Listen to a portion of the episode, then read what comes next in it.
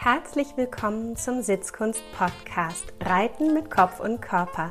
Hast du das Gefühl, du stehst dir und deinem Reiterleben manchmal selbst im Weg? Körperlich, mental oder emotional und du sehnst dich nach mehr Verbindung, Freude und Leichtigkeit?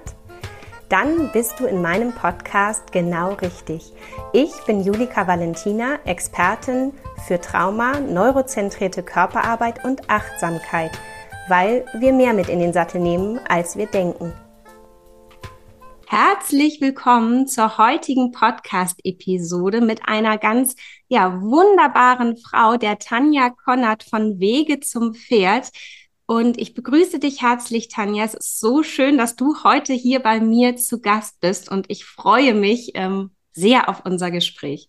Ja, ganz, ganz herzlichen Dank. Ich freue mich auch riesig. Vor allen Dingen bin ich ganz schön aufgeregt, weil es ist mein erster Podcast. Du bist die Premiere sozusagen. Und ich freue mich riesig, diese Chance hier zu haben, mit dir zu reden. Und ja, bin gespannt, wo wir landen werden mit dem Gespräch. Ja, ganz, ganz wunderbar. Und damit wir ähm, dich noch ein bisschen besser kennenlernen, aber auf andere Art und Weise als die klassische Vorstellung, mache ich auch mit dir ein kleines Wortspiel.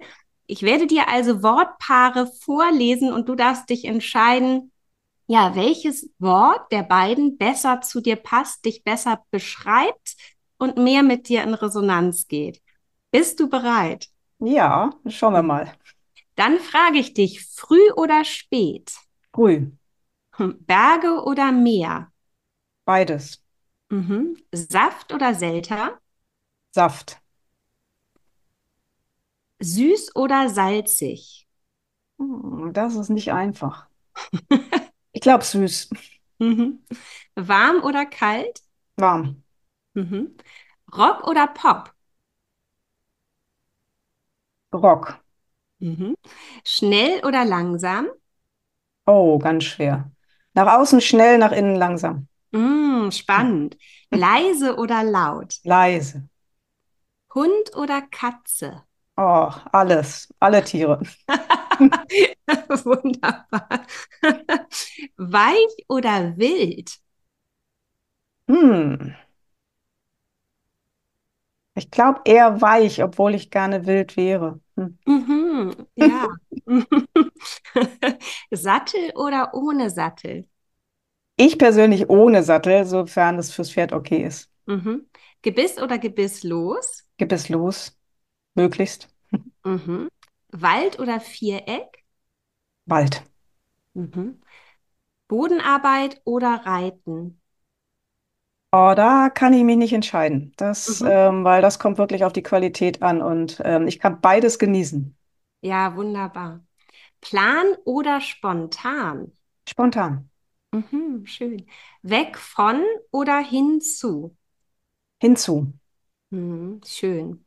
Und mit diesem letzten Wortpaar und ja, der Hinzu-Entscheidung und der Hinzu-Motivation wollen wir direkt ein bisschen schon in das Thema einsteigen. Wir wollen ja heute über das Thema Komfortzone reden, aber auch über so die Antreiber mm, und mal sehen, wo uns die Reise hinführt. Aber ich würde auch gerne mit dir darüber sprechen, was passiert, wenn wir die Komfortzone verlassen, was passiert, wenn wir sie aber auch niemals nie verlassen und dass wir mal so gucken, hm, wie können wir eigentlich jeden Tag neu auch eine Entscheidung für uns treffen als Reiter, für uns und für unser Pferd.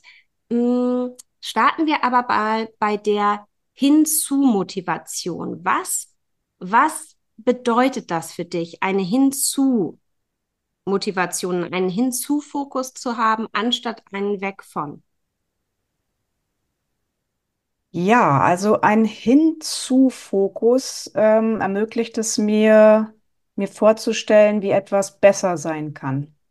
Wenn hm. ich eine Weg von Denkweise habe, bin ich noch sehr in dem verhaftet, was eigentlich mir nicht gut tut oder mhm. auch den Wesen, für die ich Verantwortung trage. Hm. Das heißt, mein Blick und mein, meine Aufmerksamkeit ist mehr auf dem Negativen. Während mhm. wenn ich mir überlege, hinzu, dann habe ich schon die Möglichkeit, alle Türen oder sogar Tore zu öffnen und mir wirklich was Neues zu überlegen. Also für mich steckt da eigentlich das Potenzial von wirklicher Veränderung drin. Mhm. Ja, total schön. Und wie würdest du sagen, wie fühlst du das? Also es macht ein anderes Bild, aber hast du schon gesagt, aber hm, wenn wir das jetzt vielleicht so auf die, die körperliche, die mentale und die emotionale Ebene äh, heben, dieses hinzu, wie würdest du sagen, wo breitet es sich aus und wie? Wie wird es noch mehr vielleicht in der Vorstellung schon zu der Wahrheit nach, zu der du strebst? Also ich glaube tatsächlich, dass man mit einer reinen Weg von Mentalität gar nicht in der Lage ist, überhaupt größer zu denken als das, wo man gerade drinne hockt.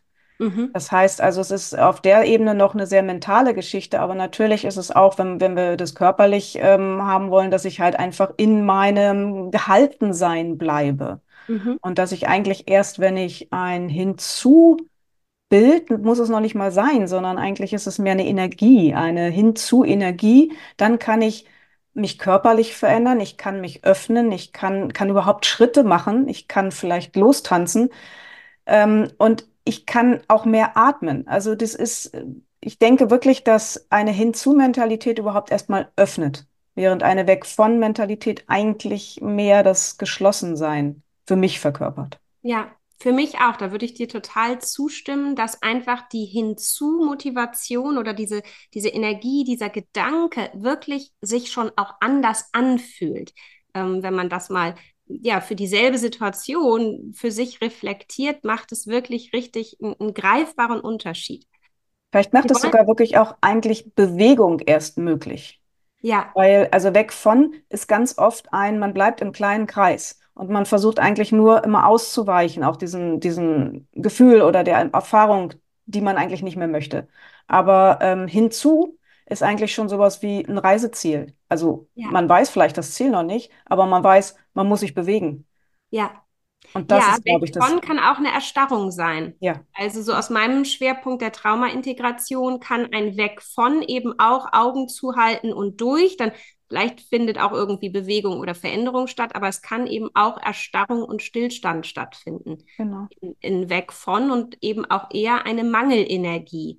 Äh, mhm. wohin ich finde auch eine Hinzu-Energie einfach schon, schon, ja, das Gefühl von Potenzial hat. So, da geht noch was. da geht für mich noch was.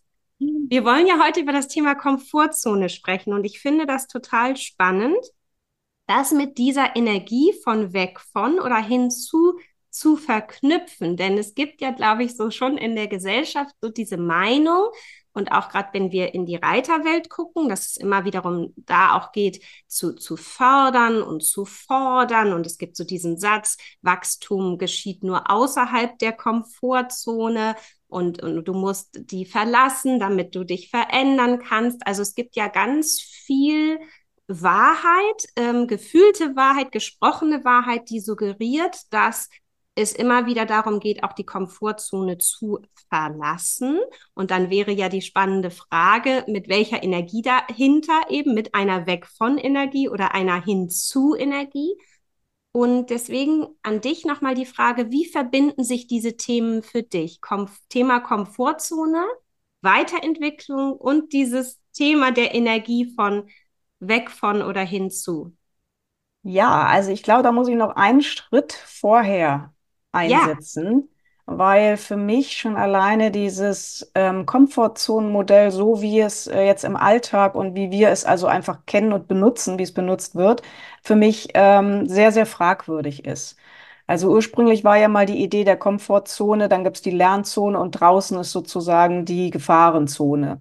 Da waren Komfortzone und Lernzone eigentlich noch relativ dicht zusammen. Und ich denke, das war sehr, sehr viel sinnvoller, als was dann wieder unsere leistungs- und erfolgsorientierte Gesellschaft draus gemacht hat, beziehungsweise die die Führer, ähm, Management-Trainer und ähnliche, die dann nämlich, ähm, das wurde ja wirklich regelrecht programmiert, dass man wirklich sagt, raus aus der Komfortzone. Die Komfortzone ist was Schlechtes, runter vom Sofa und, und niemand kann was leisten oder was ähm, Erfolg haben, mhm. wenn man mhm. in seiner Komfortzone bleibt.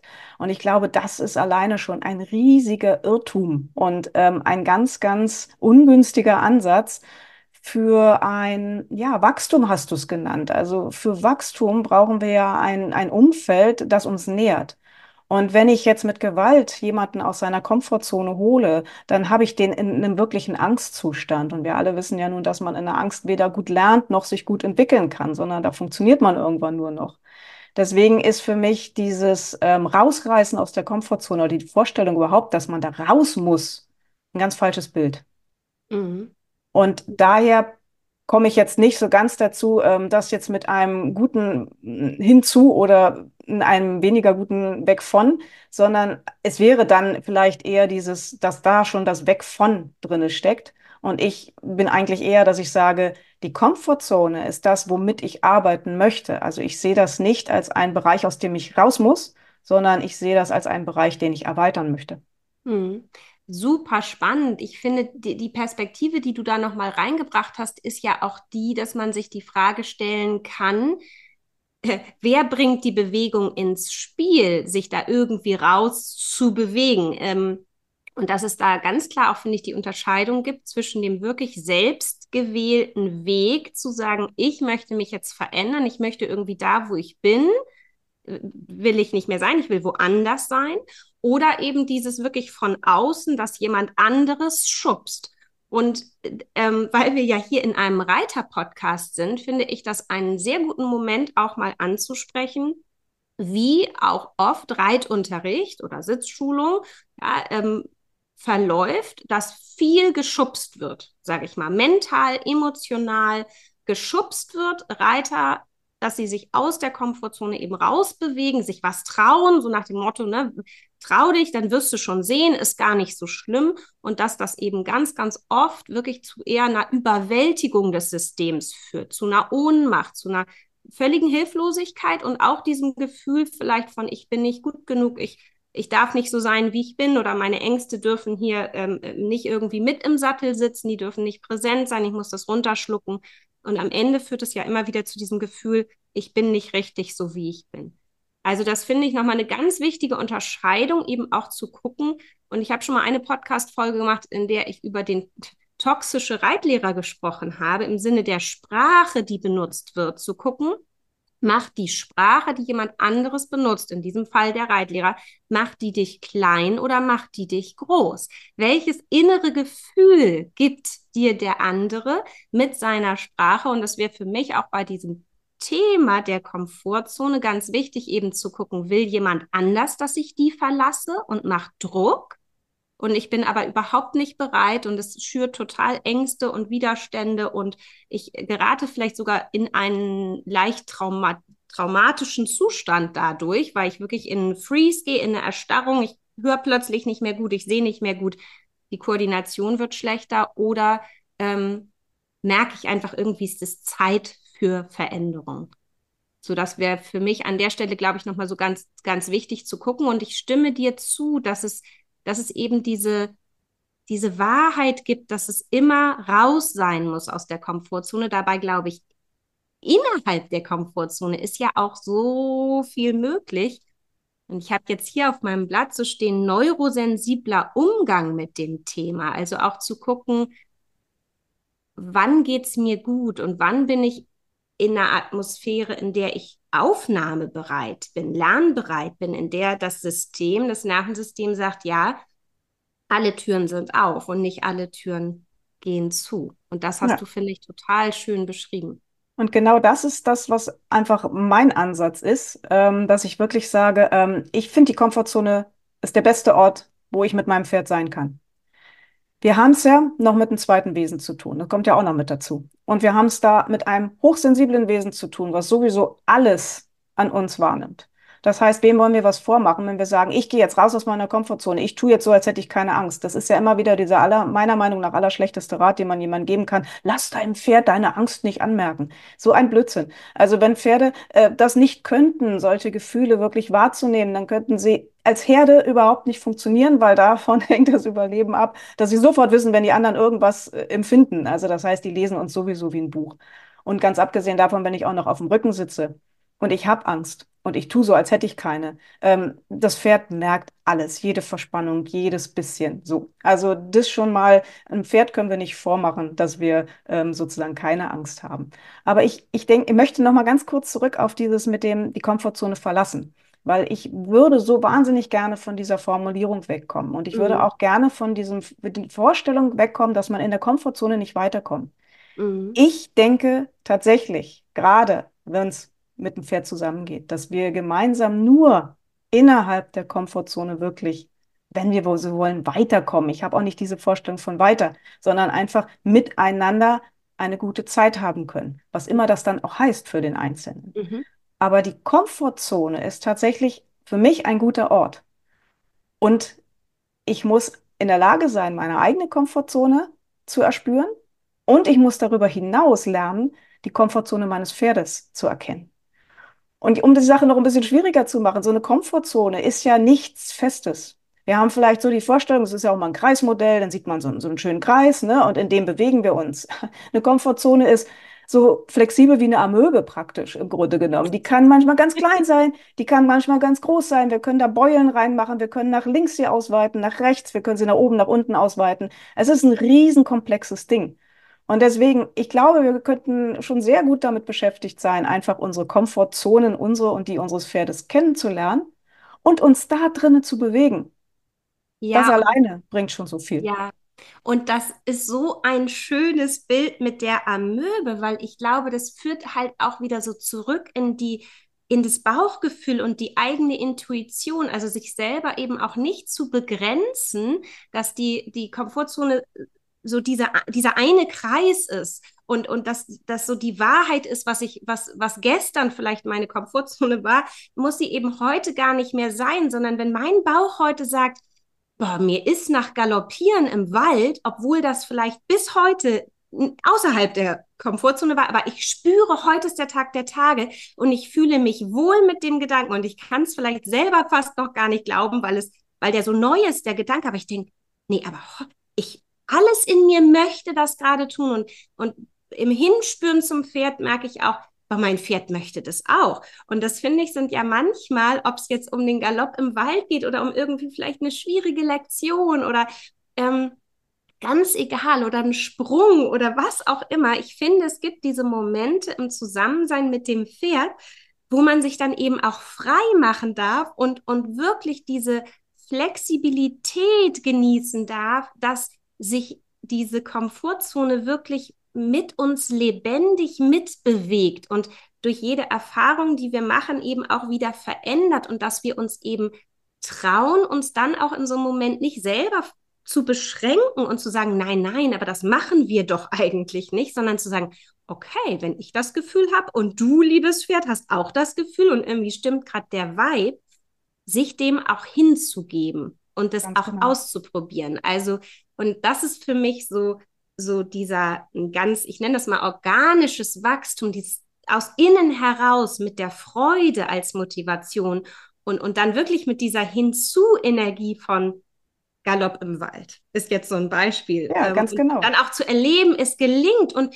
und dann aber auch sich zu erlauben, es gelingt vielleicht für drei Galoppsprünge und dann merkt man so, uh, jetzt lädt sich aber was anderes ein als als Gefühl und man merkt so, oh, jetzt bin ich aber gerade gar nicht mehr sicher, jetzt kriege ich so Respekt vor meiner Entscheidung, es zu probieren und dass es dann eben genauso in Ordnung ist, dass an dem Tag das für drei Galoppsprünge war und vielleicht auch dann eine Woche nicht und dann vielleicht für 30 Galoppsprünge und, irgend und irgendwann gehört es wie wie ein Standard neu dazu. Man denkt so, ja, war mal ein Thema, ist es gar nicht mehr. Dass es so lebendig sein darf und dass wir uns freimachen von diesem festen Konstrukt.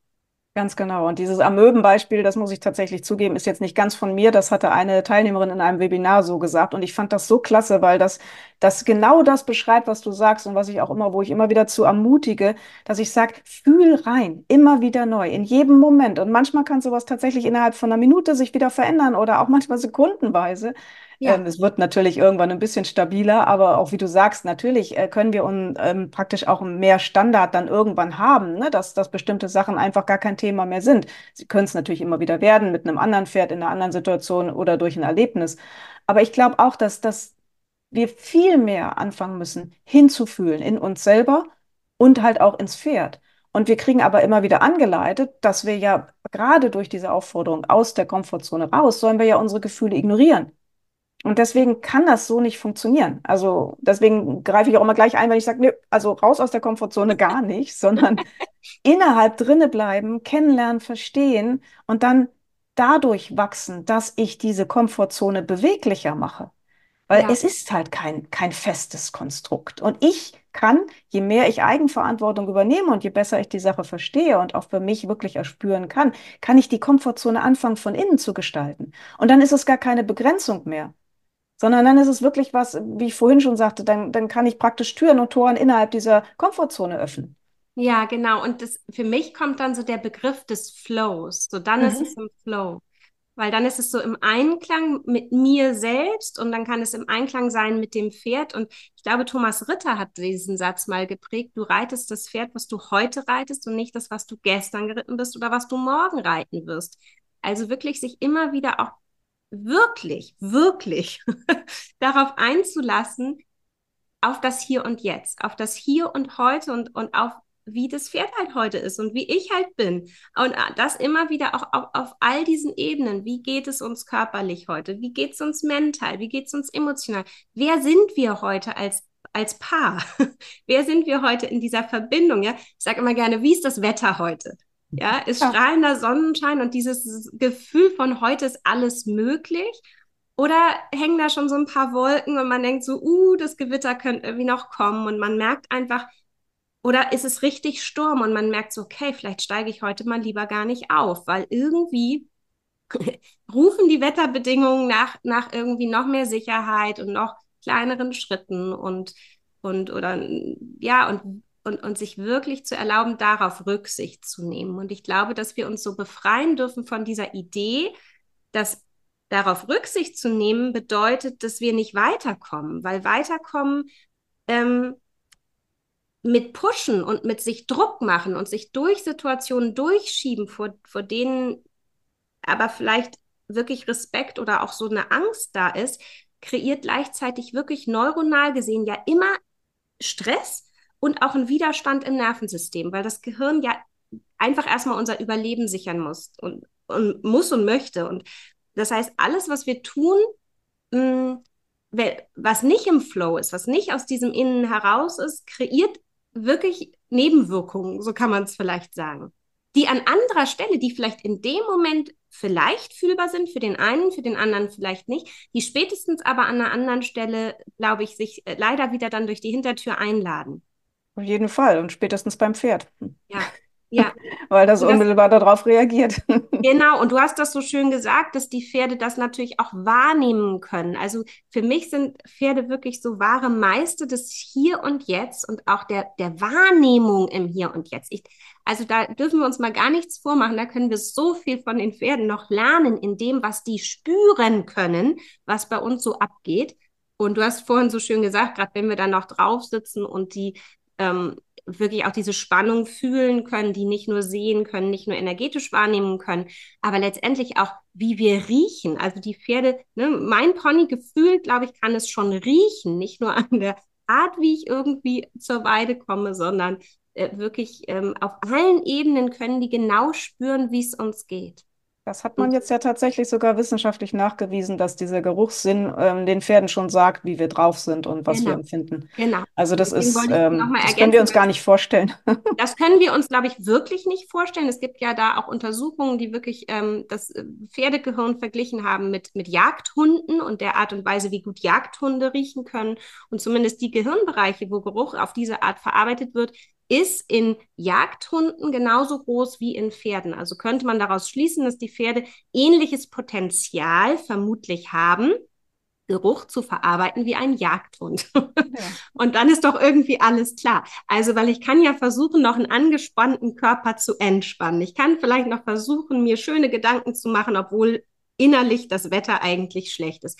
Ich kann ja versuchen, mich zu manipulieren, aber meinen Geruch werde ich ähm, nicht manipulieren können. Auf jeden Fall nicht so, dass es fürs Pferd irgendwie, irgendwie noch angenehm ist.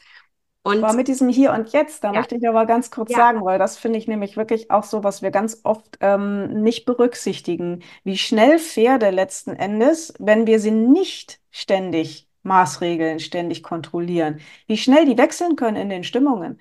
Also im Normalfall kann sich ein Pferd ja ganz, ganz schnell erschrecken und kommt auch meistens ganz schnell wieder runter, wenn es die Möglichkeit hat, diese Angstreaktion kurz zu zeigen, rauszulassen, sich zu vergewissern, dass nichts passiert, dann sind die ganz schnell wieder entspannt. Wir hingegen hängen dem noch oft ganz, ganz lange nach und denken, oh, warum hat er sich jetzt erschrocken und wird er das gleich wieder tun und dies und jenes. Und da sind wir diejenigen, die einfach viel, viel langsamer sind als die Pferde. Also wir können dieses Hier und Jetzt tatsächlich einmal auf einer sehr, sagen wir mal jetzt, ähm, ja, vielleicht philosophischen oder, oder ähm, Gestaltungsebene lernen, aber auch auf einer ganz praktischen, weil die können sofort wieder umschalten. Ja. Und dass ich das verstanden habe, habe ich gedacht, oh, der hat überhaupt gar kein Problem mehr. Ich hänge dem noch nach. Ich gucke jetzt, oh, wovor er sich jetzt nächstes erschrecken kann und ähnliches. Ne? Und ich ja. gedacht, nö, dann bin ich jetzt auch wieder locker. Und dann waren wir beide locker. Also ja. das können wir auch auf der ja, Ebene lernen. Total gut noch die Ergänzung, dass, dass wirklich das Pferd wirklich im Hier und Jetzt lebt und wenn irgendwie die Gefahr vorbei ist, ist sie halt für den Moment auch vorbei und dann wird weitergemacht im Leben. und da können wir, wir Menschen auch noch viel von lernen, weil ich glaube, dass das, was sich bei uns dann oft in Art von Kopfkino und noch so diesen Domino-Effekt einlädt, gehört ja oft auch gar nicht zum Hier und Jetzt, sondern ist ein Resonanzpunkt in der Vergangenheit, der uns Eindruck gemacht hat. Weswegen unser Gehirn eine Story draus strickt und sagt, ah, wenn er jetzt sich schon mal einmal erschrocken hat, letztes Mal, als es passiert ist, ist danach ja noch das und das passiert. Und da kommen die inneren so Bilder ins Spiel, die du erwähnt hast, ne? Ja. Weil die sind dann plötzlich wieder auch fürs Pferd tatsächlich wahrnehmbar. Und ja. damit bringen wir was aus der Vergangenheit oder was, was längst abgegessen eigentlich ist, wieder ins Jetzt und können dadurch natürlich wieder eine Verunsicherung beim Pferd auslösen. Ja. Also insofern, das ist dann so ein ständiges Ping-Pong und da kommt man wirklich nur raus, indem man bei sich bleibt, wirklich guckt, was ist jetzt in der Situation, beim Pferd bleibt und immer wieder wirklich versucht, genau wie du vorhin gesagt hast, dieses Erspüren des Jetzt. Das mit ja. dem Wetter ist ein tolles Bild. Also das, das gefällt mir gut. Und das Wetter kann verdammt schnell wechseln. Also hier in Hamburg, ja. ja, genau. Das Wetter kann verdammt schnell wechseln und es hat halt auch so viele Facetten. Ja, und es gibt auch Sonnenschein und Regen und dann haben wir Regenbogen und weil ich glaube, dass ja unsere innere Welt ist so facettenreich, dass ähm, tatsächlich das Wetter dann ganz guter Maßstab ist. Und ich finde auch, ich habe ja immer gerne diese neurozentrierte Perspektive, dass in dem Zusammenhang man einfach direkt so ein Gefühl kriegt, ne? Wenn jetzt an einem schönen blauen Himmel plötzlich dunkle, dunkle Wolken aufziehen, dann würde das bei uns ja sofort dazu führen, dass wir Vorbereitungen treffen würden, vielleicht doch eine Regenjacke einzupacken. Und wenn wir das übertragen, diese neurozentrierte Wettersicht auf unser Innenleben mit dem Pferd, dann ne, wäre vielleicht, ich weiß nicht, ähm, so eine Wolke, irgendwelche Geräusche an der Reithalle, wo wir wissen, ah, das, äh, da hat unser Pferd vielleicht schon mal ähm, drauf reagiert. Und dann wissen wir, ah, okay, dann plane ich jetzt um oder, oder bin da bewusst und ähm, Genau, damit, also weil dieses, dieses, dieser, dieser magische Moment, wenn Flow entsteht in uns selbst und mit dem Pferd, ist ja, würde ich sagen, dass das, worum es geht. Also das ist so mein ganz intrinsisches Ziel und meine Motivation, immer wieder diese magischen Momente mit meinem Pferd zu erleben, wo ich merke, es fließt einfach auf allen Ebenen. Und, und dabei muss es gar nicht irgendwas weiß ich nicht, Schweres sein oder was, was jemand anders bewundert. Es geht wirklich manchmal mir um diese ganz simplen Momente, wo aber diese, diese Qualität des Momentes so ist, dass man sie kaum, also kaum ja. beschreiben kann. Ja, ich, ich denke, ich weiß genau, was du meinst. Und, ja. und das ist aber eben das, wenn du wirklich bei dir und deinem Pferd bleibst. Ja. Und dann geht es halt nicht um Weiterkommen oder um irgendwas anderes, was von außen irgendwie uns gesagt wird, was wir erreichen sollen, sondern dann geht es tatsächlich um das Wir, um das, was wir zusammen erleben können. Genau, es geht um eine ganz andere Ebene. Ja, ja. genau. Und ja. ich finde, das ist ein ganz, ganz wichtiger Punkt, auch gerade in Bezug auf diese ähm, Angstthematik und Komfortzone, weil wir ja immer denken, wenn wir das nicht schaffen, dass, dass wir dann sozusagen kleiner sind. Also du hast ja vorhin auch diese, diese Sache mit den Reitlehrern, was ich wahnsinnig wichtig finde, mit den Worten und der Formulierung und was es mit uns macht. Ich sehe das immer so, dass ich der Ansprechpartner für mein Pferd sein muss. Mhm. Das Pferd ist das Fluchttier. Ich habe das Pferd aus seiner Welt herausgenommen und bringe es in eine Welt, die, die eigentlich nicht für, für ein Pferd gemacht ist, ne? mit den ganzen Reizen, die wir haben. Ja. Dann noch mit den zusätzlichen Erwartungen und Forderungen, die wir haben und alles, was wir machen wollen. So. Ich sehe das so, dass ich denke, ich muss jederzeit für mein Pferd einstehen können. Ich muss dafür Sorge tragen können, dass es sich wieder sicher und wohl bei mir fühlt. Das heißt, ich bin eigentlich stark darin, wenn ich darauf achte, dass mein Pferd in seiner Komfortzone bleibt. Und wenn ich zum Beispiel auf die Geräusche an der Hallenwand achte und dann weiß, heute kann ich vielleicht nicht das machen oder die jenes fordern, sondern heute steht vielleicht erstmal nur Atmen zusammen da, dass wir da stehen und uns das angucken, was da passiert. Während das dann herkömmlicherweise oft als feige, also hab dich doch nicht so, der macht schon nichts, ne? Diese ganzen Sprüche. Und dabei finde ich, ist es ein Verantwortungsbewusstsein, was ich für mein Pferd übernehme oder auch für unser Wir, weil ich möchte ja, dass das Pferd mir weiterhin vertraut und nicht mit mir schlechte Erfahrungen macht. Total gut. Und ich finde auch, ich hatte vorhin ja das Beispiel gemacht mit dem Reitlehrer und den Worten, machen dich die Worte klein oder machen sie dich innerlich groß. Und ich lade alle Zuhörer ein, auch mal darüber nachzudenken, wie sind eure Selbstgespräche in so einem Moment? Wenn jetzt da nicht der Reitlehrer steht, der irgendwie euch eine Anweisung gibt, die euch klein oder groß macht, aber wie redet ihr selbst mit euch und mit eurem Pferd in dem Moment? macht ja, ihr euch klein. Ja, ja, und zum Opfer der Situation der Geräusche an der Hallenwand bleiben wir mal bei dem Beispiel, ja, und, und sagt euch selber, ah, wir brauchen brauchst jetzt hier keine Angst haben oder ne, und auch, auch ihr selber merkt aber schon, eigentlich ist euch das auch nicht so ganz geheuerlich oder die Reaktion eures Pferdes auf das Geräusch ist euch nicht ge geheuerlich und ihr merkt so, ihr habt eigentlich auch Stress, aber der darf gar nicht da sein, sondern ihr redet den klein, ihr redet es dem Pferd das irgendwie ab und sagt, da, das war doch gestern auch schon, brauchst du doch nicht. Und da so einen Wechsel zu schaffen, da einen Wechsel zu schaffen, weg von halt diesem kleinmachenden, ich nenne es tatsächlich immer Mindfuck Talk, ganz gerade heraus hin zu diesem, wie kann ich mich in der Situation stärken, auch durch mein eigenes Selbstgespräch. Ja, und da aber auch wirklich diesen, diesen Respekt sich selbst gegenüber auch zu leben, dass man sagt, ähm, meine Angst, meine Achtsamkeit, meine Fähigkeit, Dinge wahrzunehmen, im Voraus vielleicht mir schon zu überlegen, das ist ja eine Stärke. Total. Und wir haben es nun mal einfach mit Pferden auch mit Situationen oft zu tun, die gefährlich sein können. Das heißt, das ist auch der Grund, warum ich Angst als Stärke sehe. Mhm. Denn wenn ich mit meiner Angst unterwegs bin, dann habe ich einen ziemlich guten, verlässlichen Ratgeber. Nur wenn ich natürlich die ganze Zeit die Angst bekämpfe durch so eine Sprüche, wie du eben gesagt hast, ne, ist doch nicht so schlimm und hab dich doch nicht so, also mir selber oder auch meinem Pferd gegenüber, kämpfe ich ja wirklich gegen die Wirklichkeit. Denn ähm, das System meines Pferdes kann ich nicht mit solchen Sprüchen beeindrucken, weil das merkt sowieso, ob ich weiterhin Angst habe oder nicht. Und meine eigene Angst nicht wahrzunehmen, nicht ernst zu nehmen, führt dazu, dass meine Angst sagt, na, also dann werde ich dir mal zeigen, dass ich aber durchaus wahrzunehmen bin. Das heißt, ich vergrößere sie dadurch. Ja. Und dann komme ich in so eine ganz blöde Spirale rein. Ja, ja, Total. Also das hat was mit Selbstreflex und äh, mit, mit Selbstrespekt ähm, und auch mit ähm, Selbstfürsorge zu tun. Das, denke ich, äh, ist ganz wichtig. Und wenn man das so sieht, dann ist es weniger dieses, dass man nur diese Worte verändert, sondern dass man eine andere Einstellung auch zu den eigenen Gefühlen bekommt. Ja, total. Und Selbstfürsorge ist für mich eben immer auch Pferdefürsorge.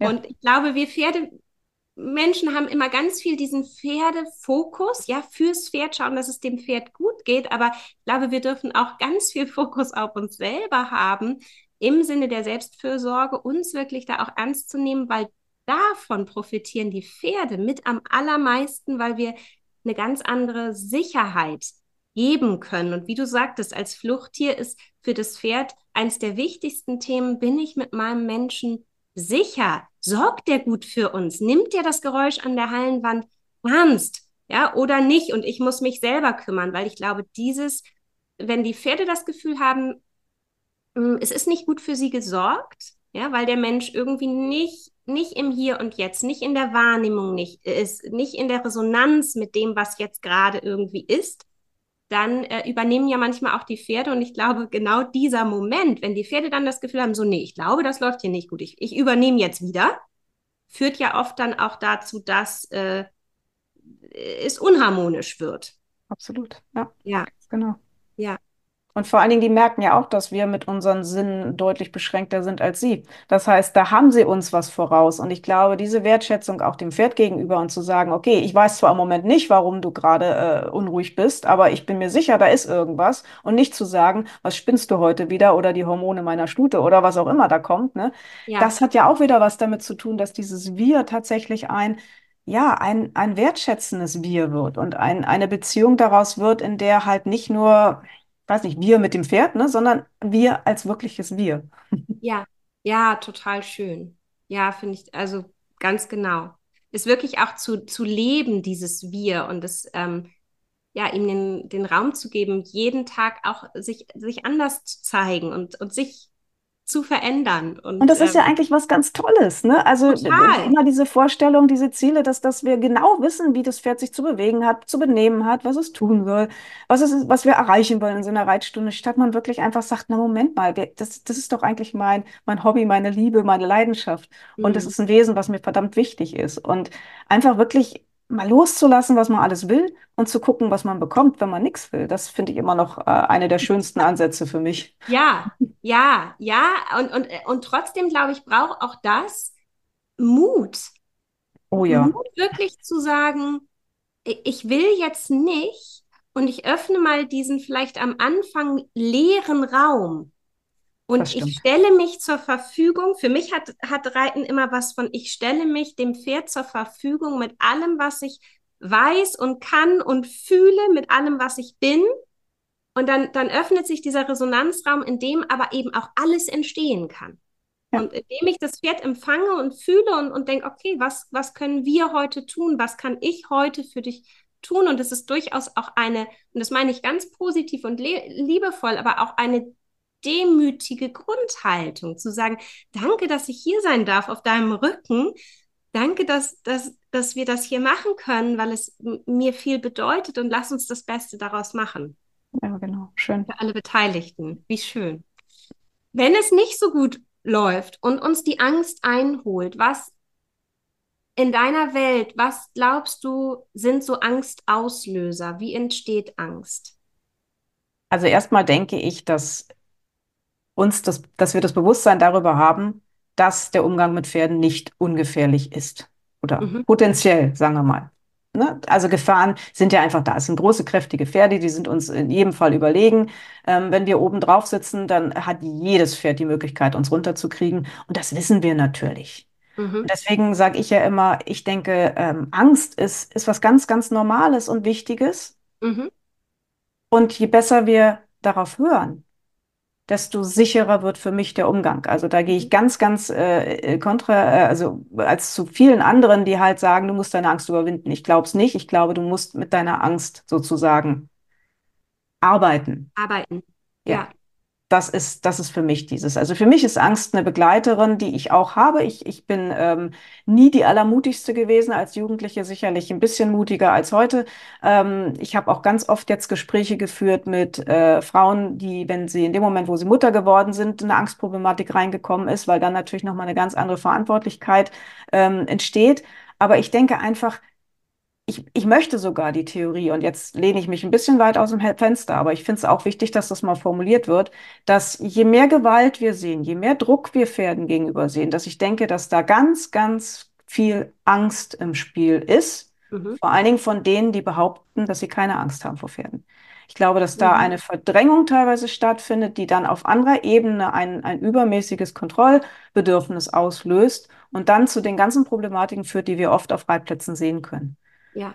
Deswegen bin ich da so ein klein bisschen engagiert, dass ich wirklich sage, ähm, Angst mit Pferden ist was ganz Wichtiges, weil es schützt uns einmal ja. davor, dass ja. wir zu leichtsinnig werden, zu unaufmerksam werden.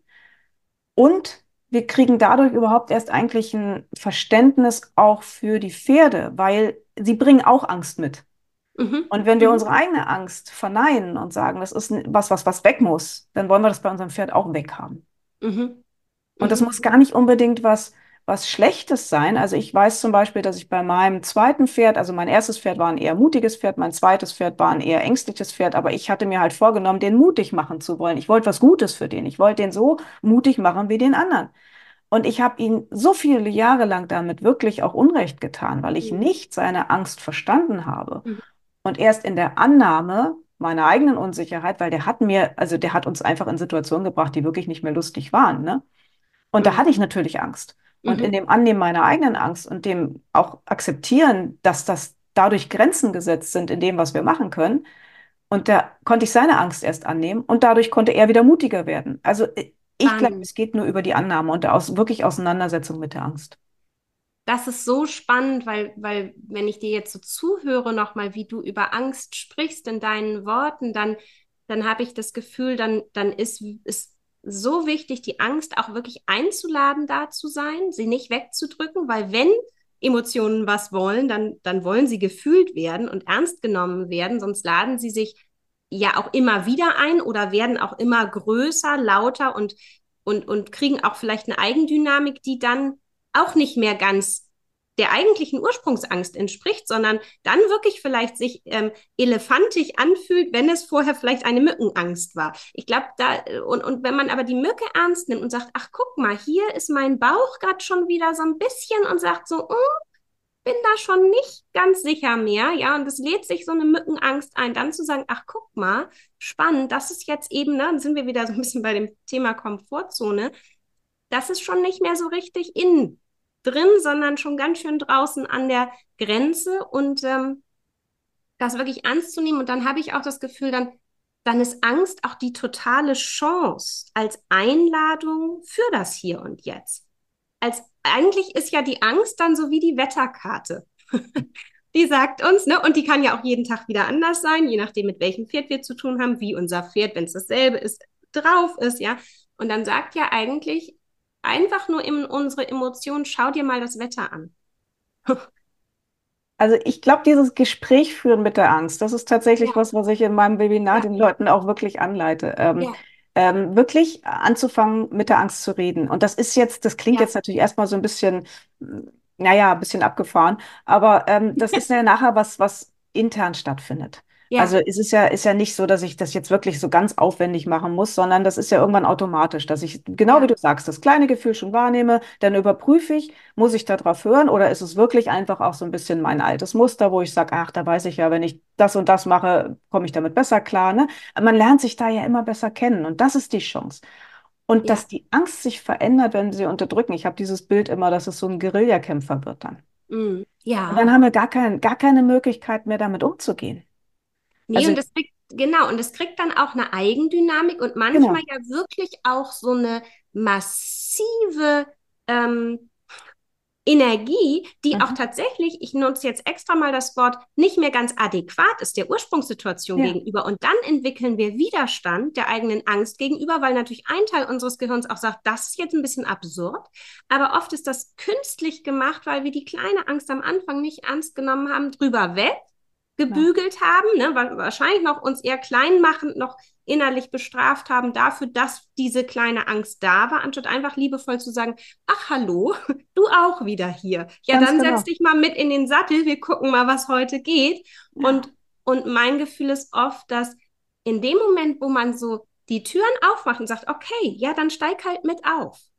Ja. ja, oder dann spring halt mit über den Sprung oder dann sei halt dabei. Ähm, dass, dass es oft auch dann milde wird. Ja. Wenn sie Richtig. einfach nur da sein darf, um ihren Job zu machen, weil das ist ja so. Also auch, auch aus der neurozentrierten Sicht, Angst ist super. Wenn wir keine Angst hätten, wir würden alle nicht mehr leben. ja, also meine Zweijährige, wenn sie nicht irgendwie irgendwas auch Angst hätte, wer weiß ich nicht, schon dreimal auf die Straße gelaufen oder so. Dieser Respekt vor Dingen, die, die, die in der Wahrnehmung größer sind, stärker sind oder ja, ähm, das ist ja erstmal nichts Schlechtes. Ja. ja, ganz genau. Und das meinte ich halt mit dem Eingang, dass ich, dass ich sagte, ähm, wir haben, ja, das ist angemessen, auch vor Pferden Angst zu haben. Und es ist auch angemessen, ähm, wenn wir auf dem Rücken des Pferdes sitzen, ähm, darüber nachzudenken, dass das nicht so toll ist, runterzufallen. Das, diese Angemessenheit, das finde ich ist das Wichtige. Und durchs Unterdrücken und durchs Verneinen und, und diesen ganzen Kampfansage gegen die Angst, da ähm, verliert das die Angemessenheit, genau wie du sagst, und wird viel, viel heftiger oft und viel unkontrollierbarer. Und dann ist es auch kein guter Ratgeber mehr. Und dann kommt da wirklich so eine Dynamik rein, wo man irgendwann dann tatsächlich auch noch eine Therapie machen muss, weil, ja. weil man es gar nicht mehr anders hinkriegen kann, weil es sich zwar selbstständigt hat. Genau. Ja. Und in der Anfangsphase allerdings ist es wirklich ein guter Ratgeber. Mhm. Ja, ja, total schön, dass wir das nochmal so, so klar auch hier festhalten können. Dass, ja. Ähm, genau. Und das ist nämlich dieses, wo ich halt denke, dass eine gesunde, angemessene Angst innerhalb der Komfortzone stattfindet. Weil die Komfortzone, um nochmal auf dieses Bild zu kommen, ähm, es ist ja immer dieses Bild da, dass das das Sofa ist, auf dem wir einfach nur sitzen und uns wohl und bresig fühlen. Und das stimmt ja gar nicht. Komfortzone nur auf dem Sofa ich möchte mal behaupten, dass kaum ein Mensch je ein, ein schönes Leben nur auf seinem Sofa führen würde. Also wir alle brauchen auch andere Dinge. Ja. Und in dem Moment, wenn wir uns ein bisschen raus in die Welt bewegen, da, da fängt es ja schon an.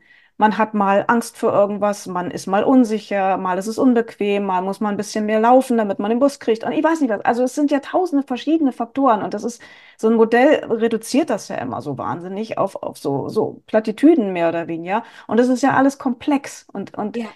ich finde es so spannend, wenn ich jetzt sage, okay, also auch meine angemessene Angst ist innerhalb der Komfortzone, weil da kann ich ja damit umgehen. Da ist ein guter Ratgeber, da kann ich gestalten.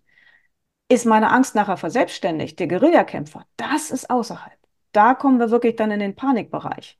Und dann wird's genau, dann ist sie überwältigend. Das ist, glaube ich, ein ganz, ganz wichtiger Unterschied. Ja. Weil ich glaube, dass wenn wir so eine Hinzu-Motivation fühlen, zu etwas, zu einem Ziel, dann kann es ja schon sein, dass dieses Ziel in dem Moment, wo ich mir das wünsche, nicht greifbar ist. Dass ja. es, sagen wir mal, eben außerhalb noch von meiner Amöbe ist, die beweglich ist, aber sie reicht noch nicht ganz mhm. für den Galopp im Wald. Gehe ich mal zurück zu dem Beispiel. Und dann ist es ja schon so, dass ich ein Ziel habe, was vielleicht im Moment noch nicht in diesem ähm, beweglichen Rahmen ist, meiner selbst, mit meinem Pferd.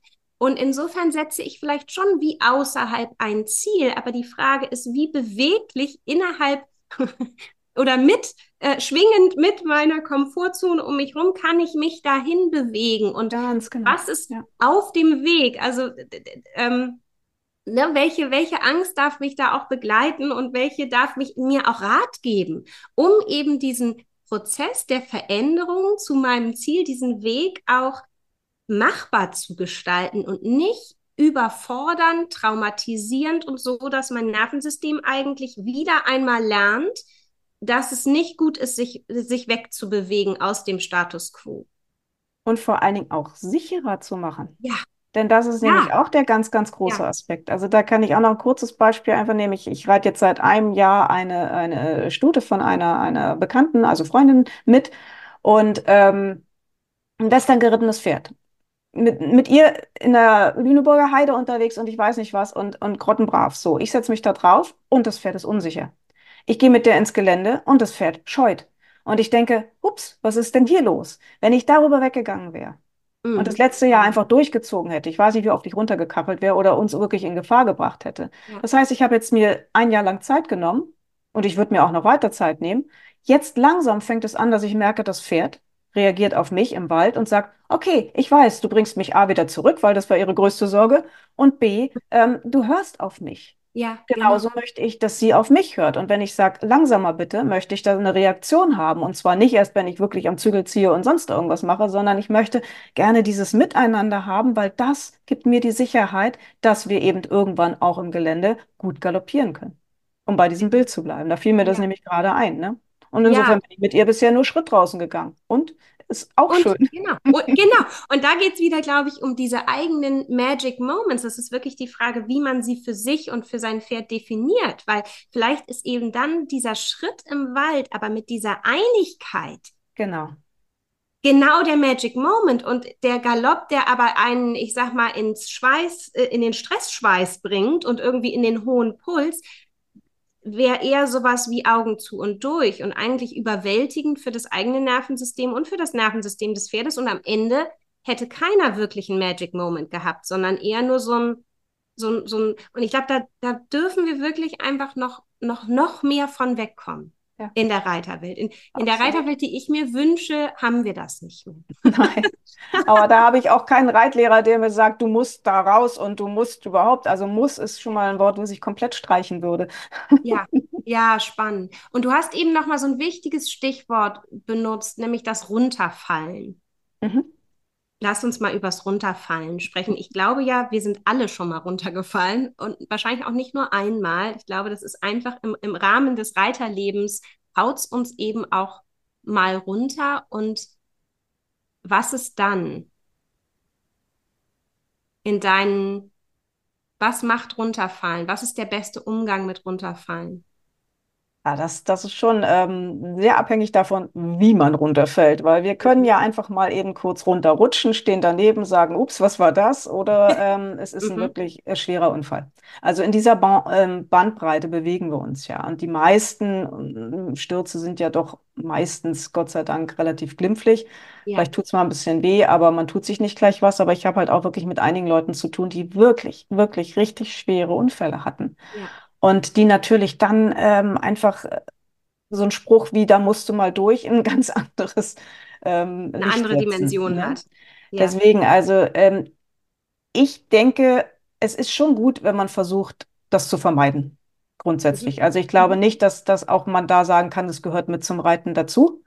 Mhm. Weil, also die meisten Stürze habe ich tatsächlich in der Zeit, in meiner Anfangszeit gehabt und das wahrscheinlich nicht nur, natürlich auch, aber nicht nur, weil ich noch nicht so gut sitzen konnte, sondern weil ich da auf Pferden saß, die eigentlich ähm, für Reitanfänger überhaupt nicht äh, geeignet waren, weil es halt wirklich einfach schwierige, also es waren ausgebuffte Schulpferde, die natürlich ihre Überlebensstrategien hatten. Heute sehe ich natürlich viel mehr die Seite der Pferde, Ja, aber äh, die haben uns halt eins, zwei fix runtergesetzt, wenn, wenn irgendwas Ne, so. mhm. Also, und so sollte man meiner Meinung nach nicht reiten lernen. Das heißt also, wenn, wenn ich jetzt äh, wirklich mit einem Reitanfänger anfangen würde, dann würde ich zusehen, immer ein sicheres Umfeld zu schaffen, dass das vermieden wird, damit Ja, überhaupt erstmal der Körper lernen kann, sich auf diesen Bewegungen zu entspannen.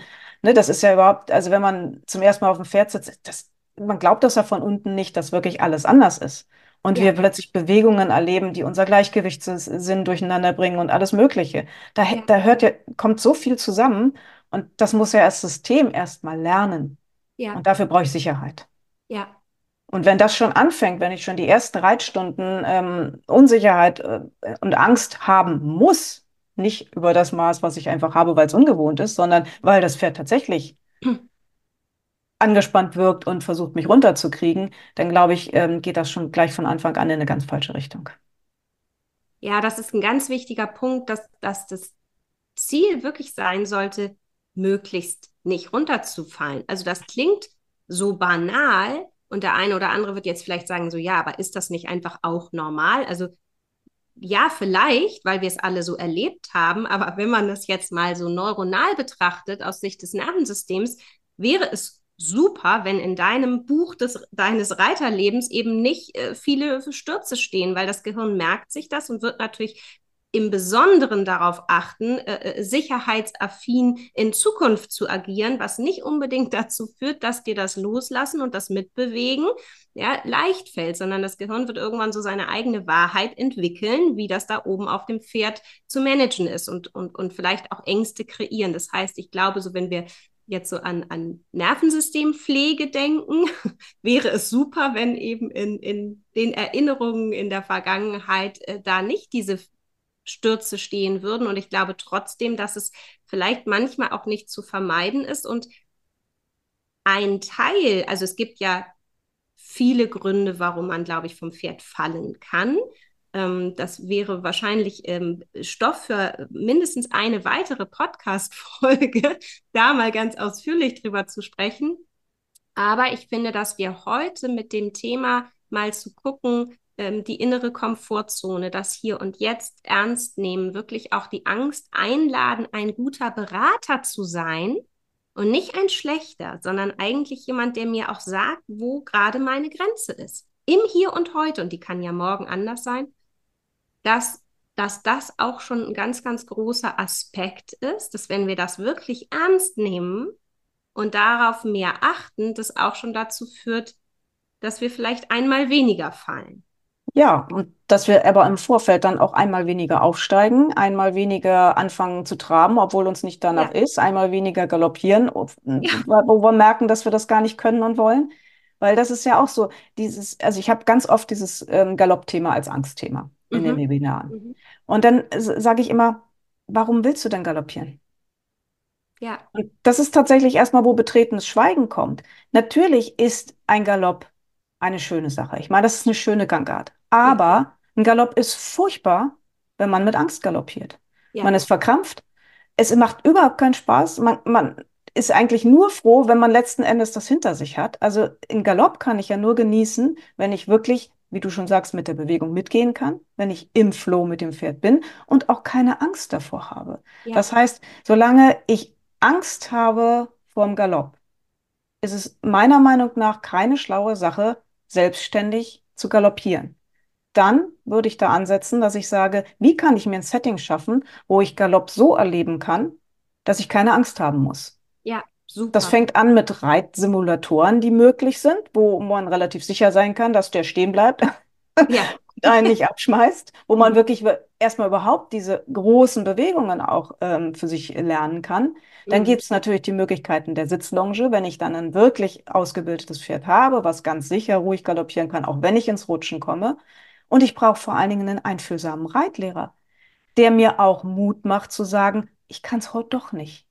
Ich ja. habe zwar eine Sitzlonge im Galopp gebucht, ich traue mich heute aber nicht.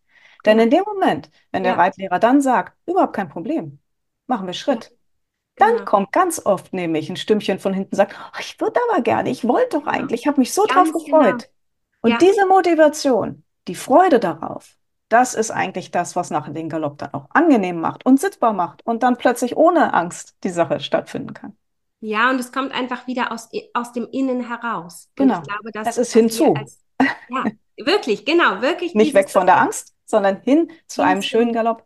Ganz genau. Und das kann nur in der Entspannung und im Loslassen stattfinden, ja. dass, dass das wieder durchkommt und dass ja. eben nicht die Angst übernimmt und, und es immer klemmiger wird. Und ja, tot, so wichtig, so wichtig. Und eben nicht nur am Anfang der, der Reitlaufbahn, sondern immer wieder. Also ich erlebe das immer und immer wieder. Und wenn es in den Serienwechseln ist, dass, dass Reiter das Gefühl haben, sie kriegen eigentlich schnürt sich schon der Magen zu bei dieser schnellen Taktung der Wechsel. Also ich, ich glaube, es kann einen eben auch immer wieder einholen, egal auf welchem Level, dass man merkt, nicht alles in mir sagt Ja zu diesem Erlebnis, was ich plane. Ganz nicht ehrlich, ich möchte jetzt den Level ganz kurz noch ein bisschen runterbringen. Es kann auch sein, dass ich an einem Tag feststelle, ich möchte gar nicht aufsteigen. Ja. Ich möchte nicht mal Schritt. Ich möchte gar nicht auf den Rücken. Ja. Oder sogar, dass mir das Führen Angst macht. Und das mhm. ist alles in Ordnung. Weil wir nehmen entweder was wahr beim Pferd oder wir nehmen was bei uns wahr. Und in dem Moment, wenn wir das nicht ernst nehmen, das heißt ja nicht, dass ich dadurch nichts mit dem Pferd machen kann. Aber ich muss einfach mal hinhören und versuchen rauszufinden, was ist das gerade? Warum habe ich die Angst? Wenn ich zum Beispiel ähm, eine berufliche Problematik mit zum Pferd bringe, der, an der ich gar, an ich gar nicht denke, aber ich habe zum Beispiel eine Existenzangst, weil, weil ich Angst habe, dass mir gekündigt wird oder ähnliches, dann bringe ich eine Angsterregung mit die ich mit dem Pferd spüre. Und wenn ich nicht bereit bin, dahin zu fühlen, dann kann ich gar nicht unterscheiden, ob das vielleicht gar nichts mit dem Pferd zu tun hat, ich es aber mitgebracht habe und das Pferd reagiert drauf und ist deswegen zum Beispiel auch aufgeregt. Absolut. Also es ist wirklich ein komplexes Thema und ich glaube, wir kommen genau dahin, wo wir schon waren, dass wir wirklich sagen, hinfühlen, hinfühlen, hinfühlen. Und wenn du nicht aufs Pferd steigen möchtest, weil du ein Angstgefühl hast, dann nimm das erstmal wahr. Das kann dazu führen, dass du an diesem Tag nicht aufsteigst, aber es kann auch dazu führen, dass du feststellst, okay, das ist es gerade gar nicht und ich kann aufsteigen. Und dann fühlt es sich anders an, als wenn du einfach sagst, so ein Blödsinn, ich steige jetzt auf. Ja, das ist total schön. Das lasse ich mal so als, als Schlusswort stehen, weil es uns wirklich einfach da wieder hinführt, dieses Hinfühlen und uns ernst nehmen. Und wir dürfen so sein. Ja. Wir sind gut so, wie wir sind. Und Ganz genau. genau so dürfen wir sein. Und für alle Hörer, die einfach jetzt von Tanja noch mehr wollen, ähm, du hast ein, du hast ganz viele Webinare, die sich auch um dieses Thema drehen. Erzähl uns doch noch mal davon. Ja, ich habe mich irgendwann mal gefragt, ähm, was eigentlich so die für mich die größten Knackpunkte sind. Und ich bin tatsächlich zum Thema Angst gekommen. Ich glaube, dass das wirklich eins der größten ja, eigentlich Herausforderungen, aber auch Schwierigkeiten ist im Zusammenhang mit Pferden und das eben mhm. auf den verschiedenen Ebenen, die wir jetzt schon beleuchtet haben. Und dann habe ich gedacht, okay, was brauchen die Leute? Mutmacher. Und zwar nicht diese Parolen und nicht diese, diese, ne, da musst du durch äh, Geschichten, sondern wirklich erstmal wahrnehmen und annehmen und spüren. Und vor allen Dingen in diesen Webinaren ähm, ist das Schönste eigentlich, dass die Leute ähm, erkennen, dass sie nicht allein damit sind. Denn wenn ja. man nämlich die Angst mal aus dem Tabu rausholt ja. und wirklich darüber redet, das thematisiert und auch mal sich die Geschichten anhört von den Menschen und dann damit da einfach drüber redet, dann ist das eine Erleichterung auf so vielen Ebenen. Und deswegen mache ich da gerade so Webinare halt Angst als Chance, weil ich es halt wirklich als eine Chance sehe, sich damit zu mhm. befassen. Und ich mache auch was zum Vertrauenstraining, weil eben halt die Problematik mit den Pferden genau die gleiche ist. Es hilft dem Pferd halt nicht, wenn du es an was Gruseliges ranzwingst, sondern es muss auch da diese Eigenmotivation da sein, dass das Pferd sagt, ich will mir das angucken. Ich ja. finde es zwar gruselig, aber es könnte ja vielleicht auch interessant sein. Ja. So. Und das sind so Sachen, die ich halt unter mutmacherkurs.de anbiete. Da könnt ihr immer mal gucken. Es sind halt verschiedene äh, Webinare, die entwickle ich auch zum Teil. Aber da finden sich zumindest dann immer die ähm, aktuellen Termine. Ja, wunder, wunderbar, ganz schön. Und ich ähm, finde es ganz wichtig, dass dieses Thema aus dieser dunklen Ecke rauskommen darf. Ja, ich glaube, Ängste sind wichtig. Das haben wir heute festgestellt. Ängste sind wichtig, sie sind gute Berater und wir haben alle damit zu tun. Ganz genau. egal, genau. egal, wie weit fortgeschritten wir sind oder wie lange wir schon reiten. Ähm, und, und es darf auch mit jedem Pferd wieder anders sein. Und das dürfen wir uns einfach erlauben, dass das ein, ein Weg ist, der uns einlädt, was zu lernen und uns zu reflektieren und ja, uns äh, vielleicht auch ein bisschen weiterzuentwickeln. Einer der vielen Wege zum Pferd. Ja, so ist es. Liebe Tanja, ich danke dir sehr für das heutige Gespräch.